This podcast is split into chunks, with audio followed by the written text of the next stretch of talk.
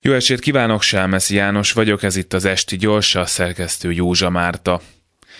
Nem tudom, hogy milyen a házam mellett becsapódó rakéták hangjára ébredni, majd egy föld alatti óvóhelyen napokig várni a támadás végét. Nem tudom, hogy milyen egy bomba vagy célba ért golyó által megölt szerettem egy gyászolni.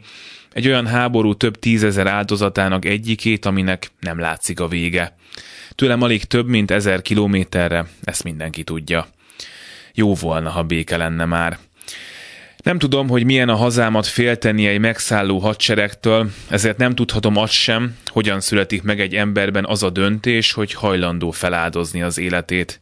Egy évvel ezelőtt az ukrán nép úgy döntött, hogy harcol, nem engedi elfoglalni, szétszakítani az országát, és nem hiszem, hogy ez a döntésük megkérdőjelezhető, ahogy arról sem dönthet más, csak a háborúban egyesült ukrán nemzet, hogy meddig harcol még.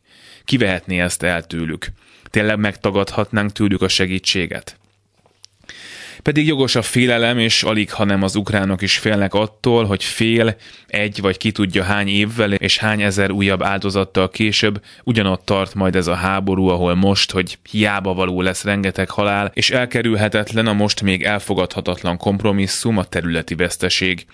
Nem árulás ezért a békevágy, a tankok és a lőszerek mellett, nem vethető el a diplomáciai megoldást, az ember akarhat fegyverszünetet és kevesebb halottat akkor is, ha ez a háború most még nem fog, egyszerűen nem tud véget érni. Ezért pedig az a felelős, aki kiadta a parancsot a támadásra.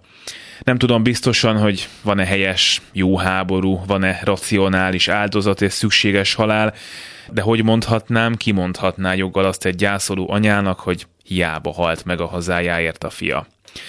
Isten óvja az ukrán népet.